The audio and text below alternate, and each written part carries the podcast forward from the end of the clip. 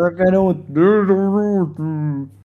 Episodio 185, Triangle of Sadness e Sadness, il film è candidato con 3 nomination agli Oscar, stavolta non mi ricordo quali sono.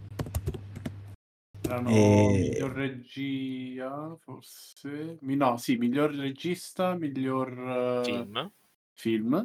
E miglior sceneggiatura. Ci sta. Con me ci sono, scusate, Jacopo e Andrea. E ci siamo persi Angela, che ha visto metà film e poi mi ha detto finiscilo tu.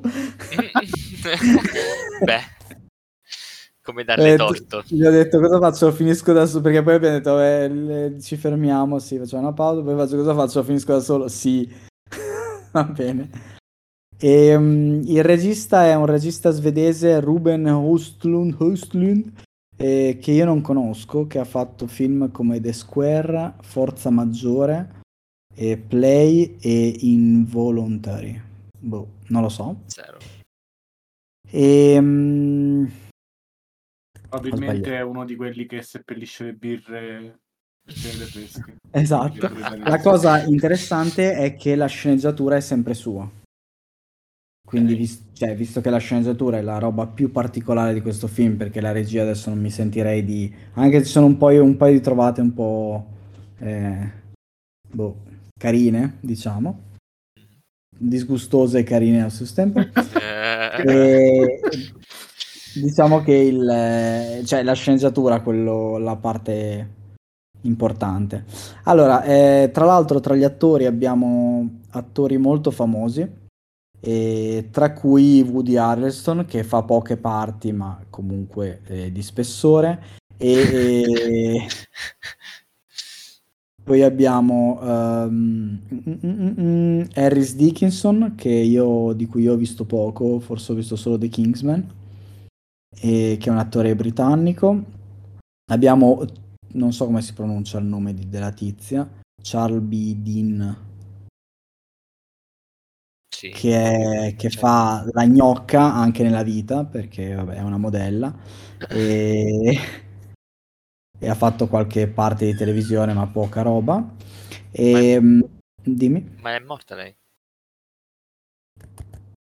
Ma è morta lei, sì, lei è morta il 29 agosto, grazie di averlo ricordato, ha 32 anni tra l'altro, setticemia per qualcosa, sì, non lo sapevo, bravo Andrea, sempre sul pezzo.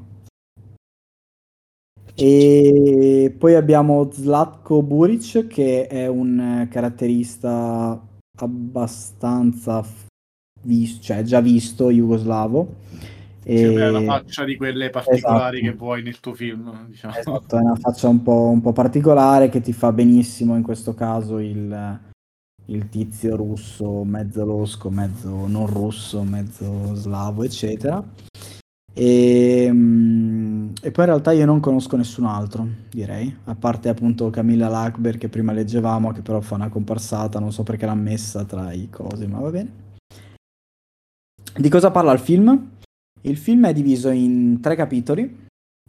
Il primo capitolo parla di 2 personaggi che poi rivedremo in tutto il film, di nome Carla e Yaya, e sono entrambi modelli praticamente, anche se lei in realtà è anche un influencer, e diciamo che la loro parte di trama si basa sul racconto della loro relazione, e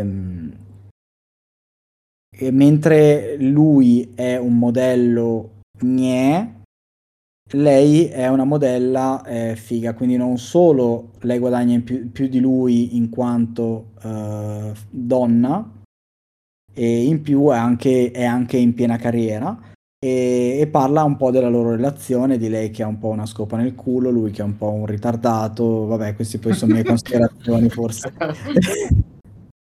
Dopodiché abbiamo, questo forse è troppo personale. Dopodiché abbiamo il capitolo 2, che tra l'altro non sto spoilerando niente, perché in realtà già nel trailer si capisce. Oddio, allora, se non volete neanche questo spoiler, direi che ve lo andate a vedere direttamente, perché c'è poco da fare. Però lo spoiler è nel poster, esatto, infatti è già tutto lì.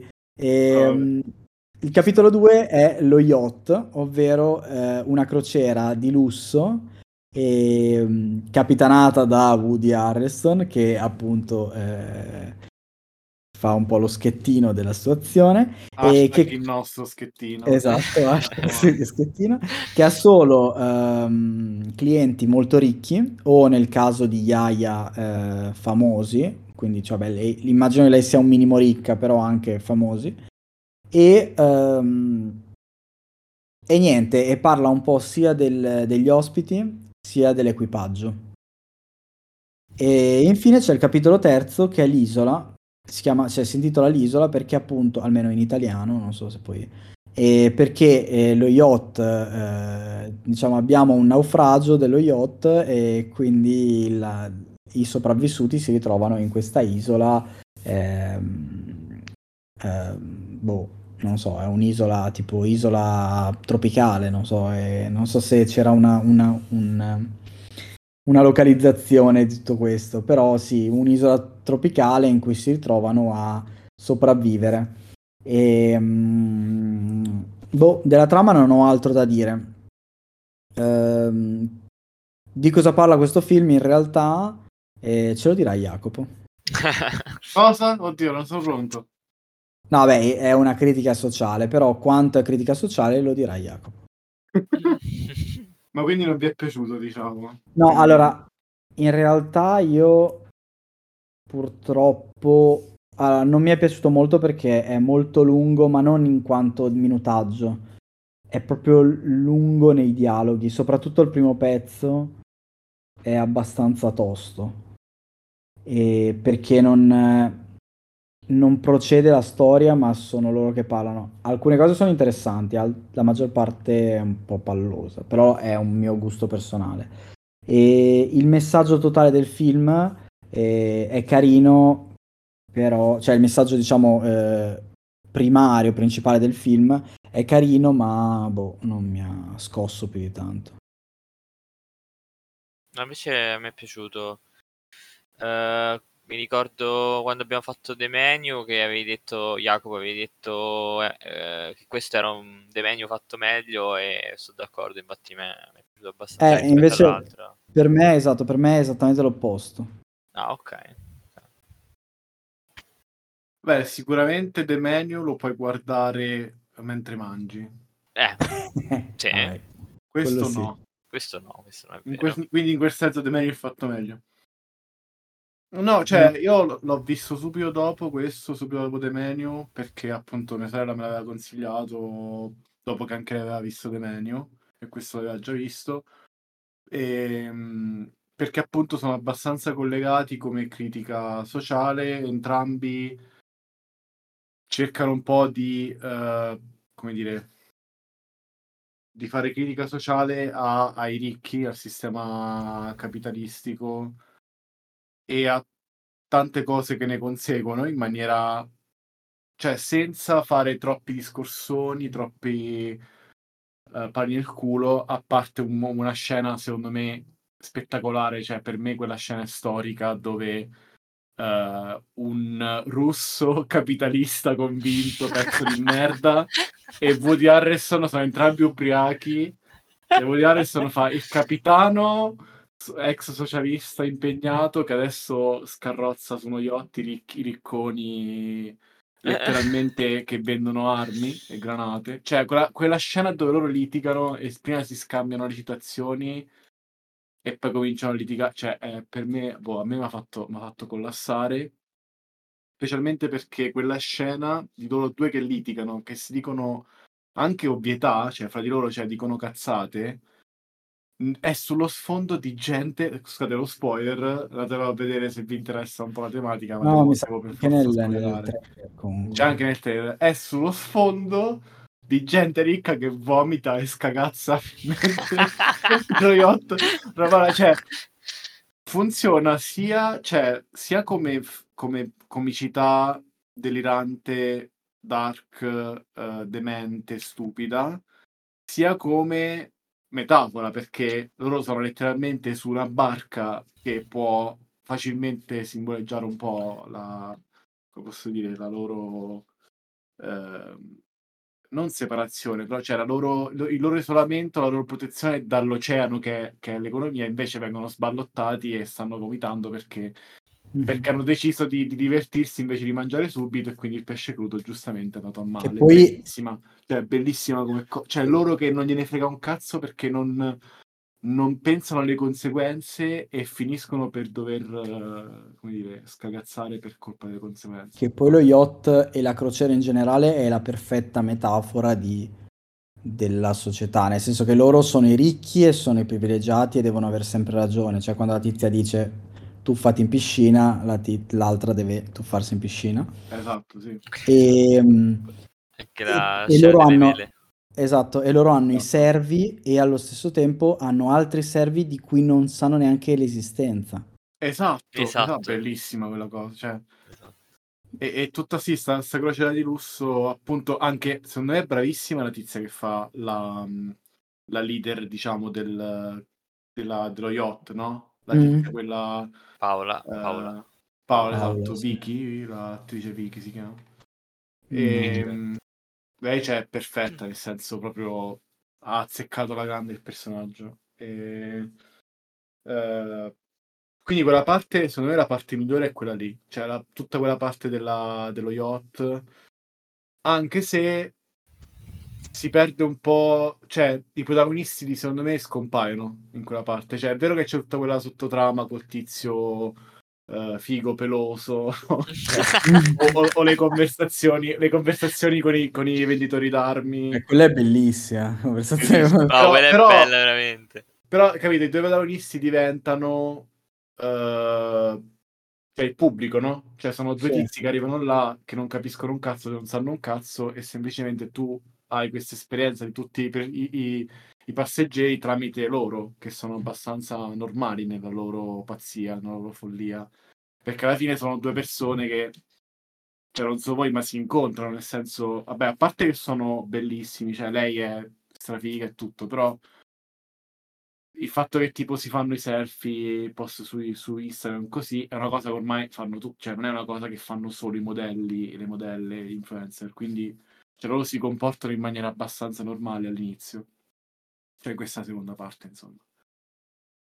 Poi a un certo punto cioè secondo me una scelta geniale di, non so, di regia, di montaggio, non ho capito, di far vedere, anche qui spoiler, dei pirati che arrivano, anche lì, cioè il mondo esterno che arriva, e questa come si dice quando i pirati non lo so, questo atto di pirataggio, questa pirateria che abbordano la nave, esatto, come nei film di pirati, e tutto succede sullo sfondo, cioè la telecamera rimane dove tu vedi i pirati la prima volta, cioè in mare aperto, e vedi solo la scena della granata un po' così, esatto, poi... cioè vedi solo che esplode tutto, ma perché loro tirano la granata, la tizia lo prende, la tizia che fa ma questa è una delle nostre, esatto.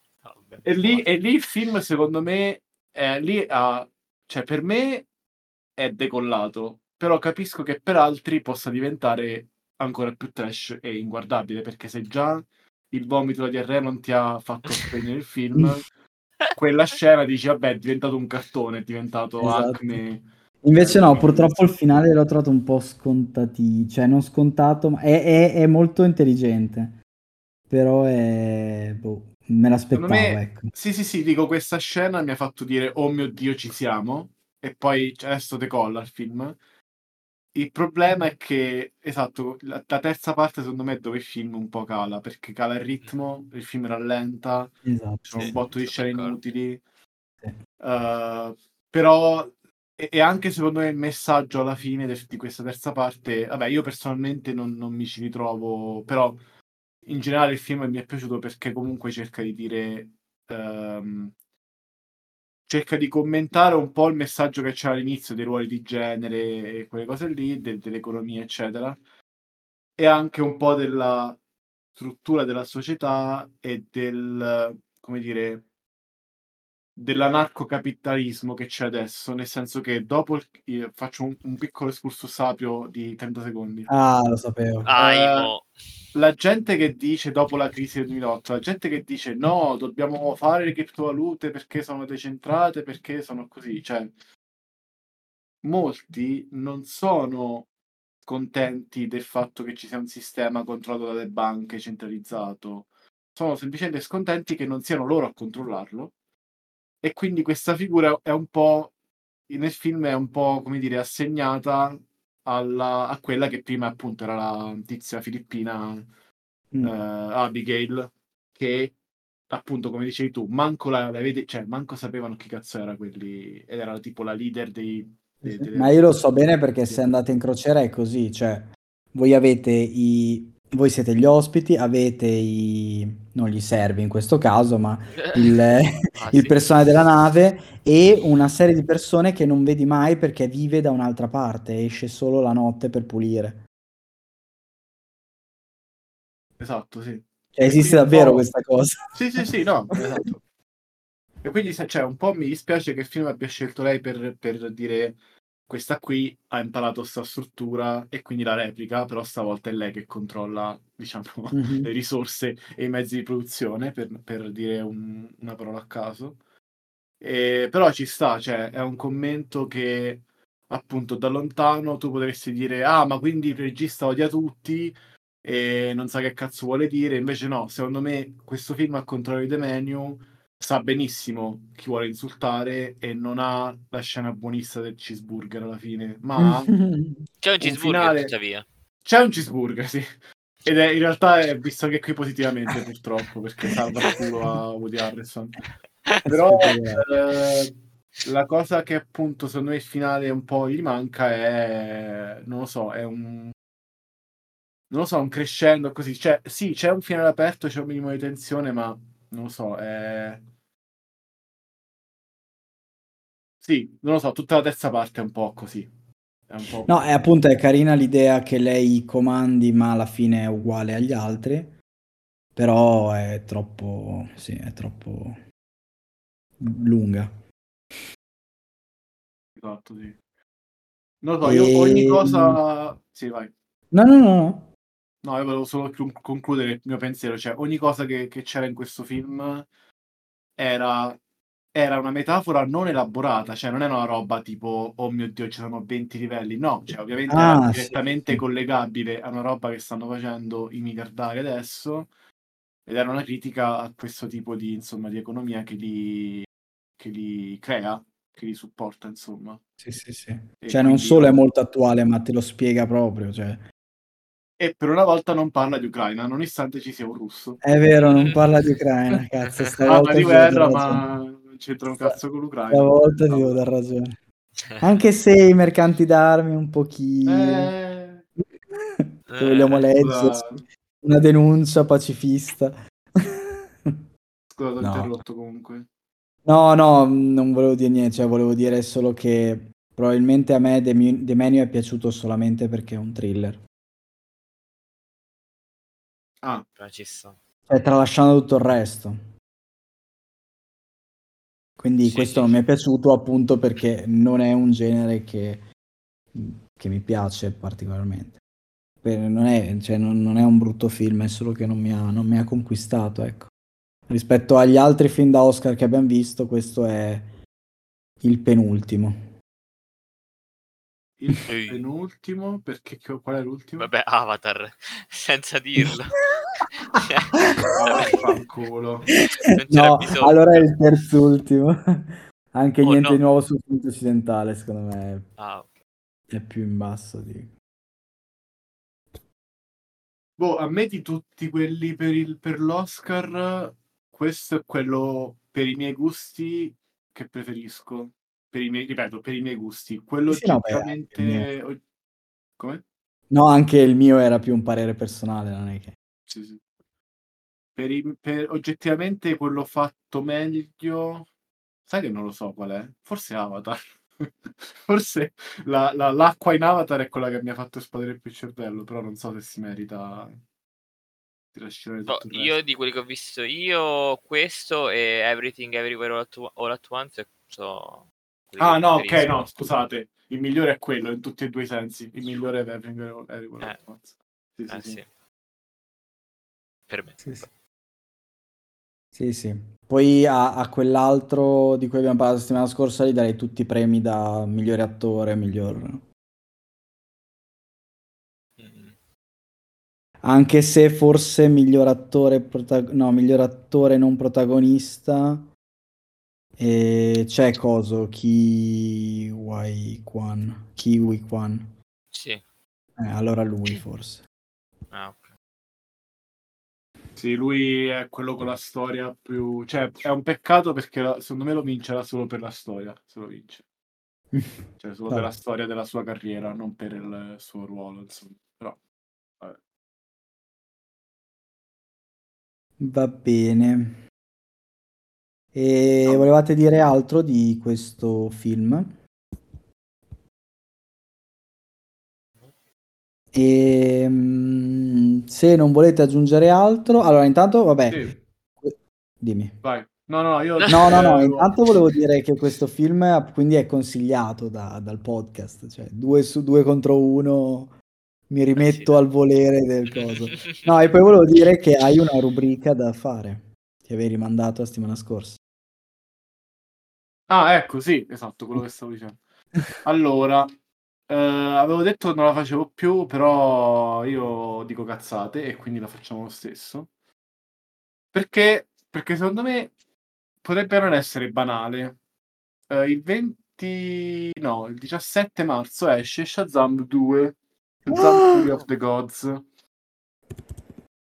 e io non ho idea di quanti soldi farà il box office e quindi lo chiedo a voi. Io ho un'idea, nel senso che ho un'idea io, però non ho idea, cioè non so come andrà, perché comunque, vabbè, piccola parentesi DC, la DC come universo è finito, nel senso che l'hanno già ristartato, cioè risettato e tutto.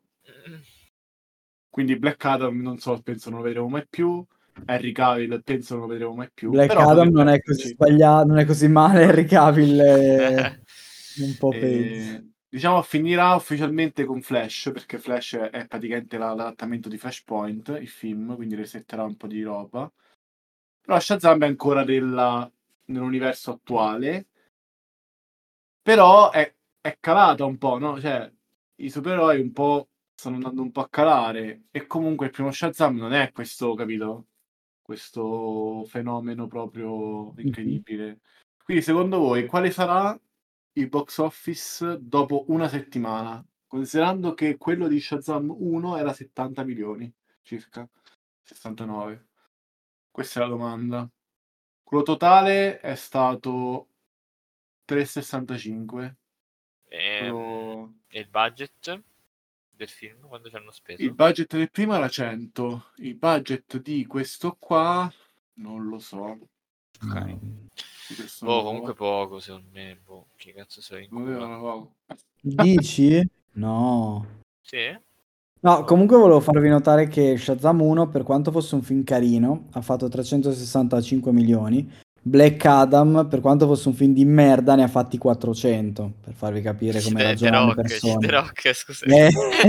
La community The Rock tira di più. Secondo me fa lo stesso esatto. Ah, 70, quindi proprio esatto, sì. Esattamente. Sì. Andrea? Secondo me di meno. Una cinquantina, dai, sì, no. Io vi stupirò e vi dirò che secondo me ne farà 30. E quindi, allora. Farà una merda, secondo me. Non so perché. Sarà che ho scoperto che coso, il protagonista è un bigotto di merda. E coso, Zachary Levi, non lo so. Sì. Quindi un po' ci spero. E non lo so, a me prima è piaciuto. L'ho rivisto anche un paio di volte e mi ha divertito e tutto, era innocuo.